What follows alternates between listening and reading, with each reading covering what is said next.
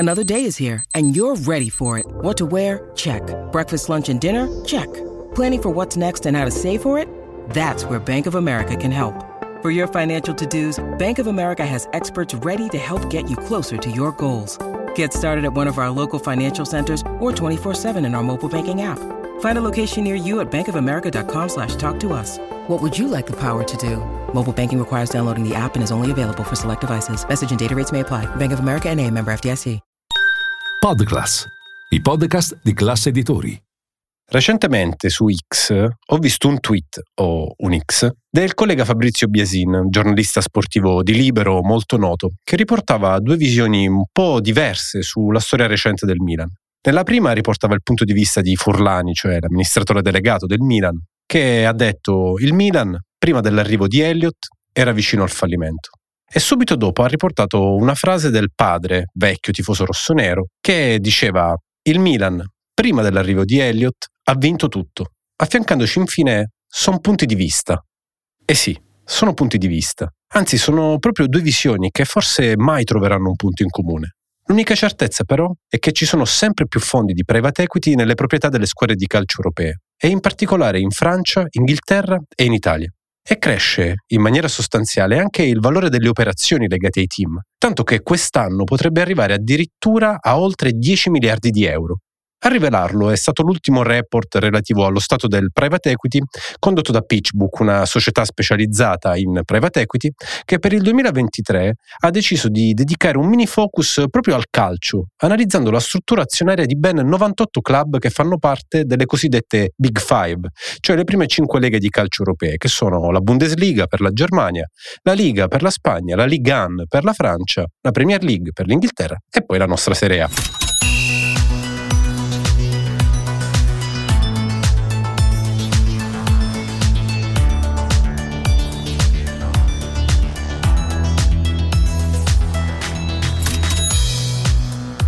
Io sono Nicola Carosielli e questo è Pallone d'Oro, il podcast di Class Editori che ogni settimana approfondisce i temi, le notizie e le curiosità sportive più importanti per raccontare cosa fanno i club e i protagonisti del calcio a chi come noi ha capito quanto la finanza sia entrata nel rettangolo di gioco e come ha cambiato gli equilibri del potere.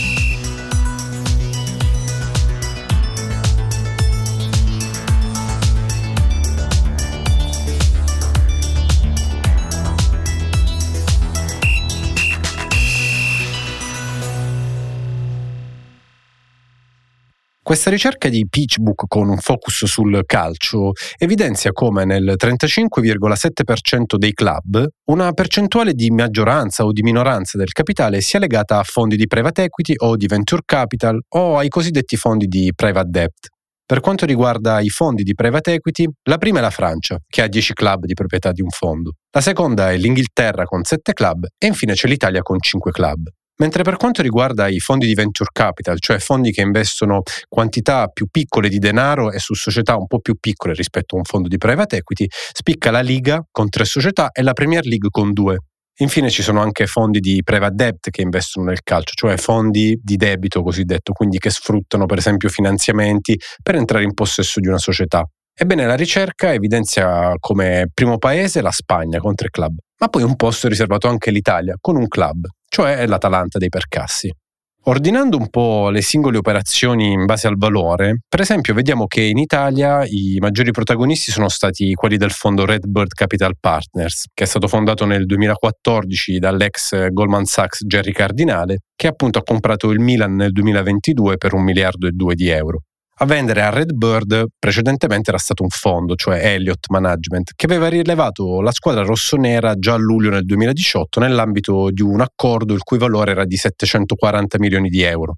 Al terzo posto fra le transazioni poi c'è quella avvenuta ad agosto 2020 da parte di Friedkin Group sulla Roma, che appunto ha rilevato il club giallorosso per 591 milioni, con l'obbligo poi di lanciare un'OPA obbligatoria sulle azioni del club allora quotate in borsa e che valevano circa il 13,4% del capitale. Faccio una piccola parentesi ovviamente per non addetti ai lavori. L'OPA è un acronimo che si usa in finanza e che sta per offerta pubblica di acquisto, cioè in pratica quando un investitore compra tutte le azioni quotate in borsa di una società.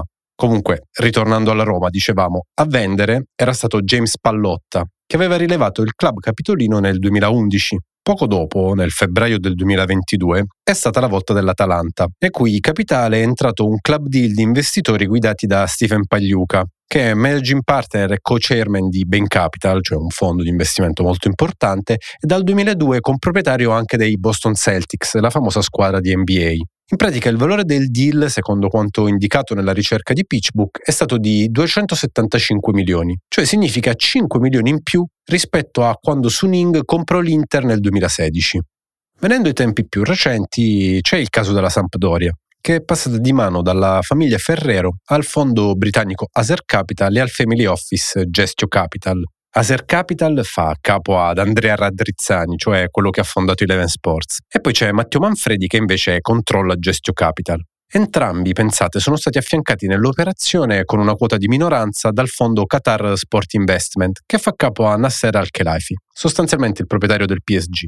Si tratta però di un accordo un po' diverso rispetto a quelli che abbiamo visto precedentemente, in quanto è arrivato, giusto in tempo per tirare fuori dalle sabbie mobili un club in crisi finanziaria e di risultati, e quindi con valori ovviamente ben diversi rispetto appunto agli accordi che abbiamo elencato precedentemente, tant'è che il passaggio di proprietà è avvenuto intorno ai 75 milioni di euro. Queste operazioni danno un po' l'idea di quel che è stato il movimento dei fondi di investimento nel calcio e anche nel calcio italiano, ma pensate addirittura che i dati evidenziati da PitchBook mostrano quanto le transazioni all'interno dei 5 campionati siano passati da 66,7 milioni registrati nel 2018 a ben 4,9 miliardi di euro nel 2022. Un segno evidente, dice il report, di quanto sia stata la disastrosa situazione finanziaria legata al Covid-19 a spingere molti proprietari di squadre di calcio a cercare finanziamenti esterni o anche una vendita definitiva. Quelle viste in Italia, per quanto anche consistenti, non sono però equiparabili a quanto è avvenuto in Inghilterra. Tant'è che il più grande affare mai registrato nel calcio è stato nel 2022 e si tratta della vendita del Chelsea tramite un leverage buyout avvenuto a un consorzio di società di investimento con sede negli Stati Uniti e guidato da Todd Boehly e da Clear Lake Capital per un controvalore di 2,5 miliardi di sterline, cioè circa 3 miliardi di euro. E appunto questi investitori l'avevano comprati dall'ex proprietario russo Roman Abramovich, che era stato costretto a vendere il club. Ovviamente la vendita, ha reso comunque ricco Abramovich, visto che l'aveva comprato nel 2003 per 60 milioni di sterline, quindi circa 86 milioni di euro, e appunto rivenduto per 3 miliardi. Piccolo passo indietro per chi non sa cos'è un leverage buyout. Significa acquisizione attraverso debito. In sostanza, tramite una complessa serie di operazioni finanziarie si riesce a comprare una società facendo debito e quindi facendo mettere subito meno soldi di quanto servirebbero. Ovviamente poi si dovrà essere in grado di ripagare il debito, altrimenti ci siamo capiti. Tra le recenti operazioni degne di nota, il report segnala appunto l'acquisizione del Milan, ma anche quella del Newcastle per 350 milioni di euro e dell'Atalanta, come abbiamo già visto. Secondo gli analisti, queste operazioni hanno creato però un precedente in termini di valutazione delle società e hanno anche spinto molti proprietari a prendere in considerazione la vendita a fondi di private equity. Tant'è che, si dice nel report, se l'attuale pipeline di operazioni si cristallizzerà, abbiamo stimato che le transazioni di compravendita potrebbero raddoppiare rispetto al 2022 e raggiungere un valore totale di oltre 10,6 miliardi di euro nel 2023. Nel report si parla in particolare del Manchester United, non per questioni di simpatia o di affetto, ma perché potrebbe ottenere una valutazione record di 5 miliardi e mezzo, ovviamente vincolata all'ok dell'offerta da parte di Jim Ratcliffe del 25% delle quote del club. In realtà, dopo la pubblicazione del report, ci sono state un po' di novità. Qualche giorno fa, infatti, sono usciti nuovi dettagli relativi all'offerta di Ratcliffe.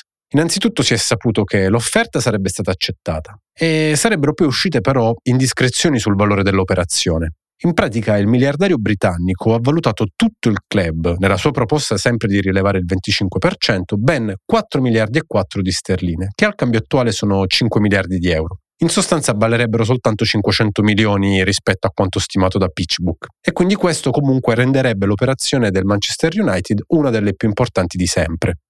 Vabbè, poco importa per il dato complessivo sugli oltre 10 miliardi di affari, anche perché dopo l'uscita del report anche l'Everton è stato venduto, in particolare al fondo statunitense 777 Partners, cioè quelli che hanno il Genoa, per 550 milioni di sterline, quindi poco più di 640 milioni di euro, mentre anche il Liverpool ha venduto una quota di minoranza, circa 100 milioni di dollari, quindi 95,5 milioni di euro, al fondo Dynasty Equity, una società appunto con sede sempre negli Stati Uniti. Ma cosa attira i fondi di private equity verso il calcio? Una prima risposta arriva proprio dagli analisti del report, che sottolineano, come abbiamo detto, che alla perdita di entrate innescata dalla mancanza di ricavi da stadio a causa della pandemia, i club calcistici hanno dovuto trovare nuovi modi per rifinanziare i loro debiti e quindi rafforzare i loro bilanci. E quindi gli operatori di private capital, come le società di private equity, non hanno fatto altro che cogliere questa opportunità per entrare nel mercato, anche per via di un interessante profilo di rischio-rendimento. Inoltre, continuano i ricercatori, la proprietà di un club aiuta a diversificare il portafoglio di questi fondi di private equity, perché tende a non essere correlata ad altre attività finanziarie ed è per lo più anche a prova di recessione, visto che i diritti di trasmissione e i ricavi delle partite subirebbero in quel caso solo un minimo impatto, essendo bloccati con mesi di anticipo. A risentirne maggiormente, avvertono gli analisti, potrebbero essere al massimo i ricavi commerciali, ma anche in questo caso la maggior parte degli accordi di sponsorizzazione viene stipulata su un orizzonte temporale lungo e proprio per scansare la volatilità. Ad aggiungere un punto di vista in più e anche in parte a confermare questa visione è stato anche Nicola Falcinelli, che è Managing Director e Deputy Head of European Private Credit di Carlyle Group, cioè il fondo entrato nell'Atalanta, che ha parlato durante un evento sullo sport che si è tenuto martedì scorso a San Siro ed è stato organizzato dallo studio legale internazionale DLA Piper. In pratica Falcinelli ha detto che dal punto di vista di Carlyle ci sono due parametri molto interessanti per investire nel calcio, che sono il cash flow, cioè i flussi di cassa, che mancano a molti dei club, e poi gli asset. E ha spiegato che loro vanno a vedere società che hanno asset di qualità, perché possono essere ovviamente la garanzia dell'investimento. E tra questi ha menzionato in particolar modo il brand, i calciatori, gli stadi, l'academy o i diritti TV. Ecco appunto, brand, calciatori, stadi, giovanili e diritti TV. Chissà se l'Italia lo capirà mai.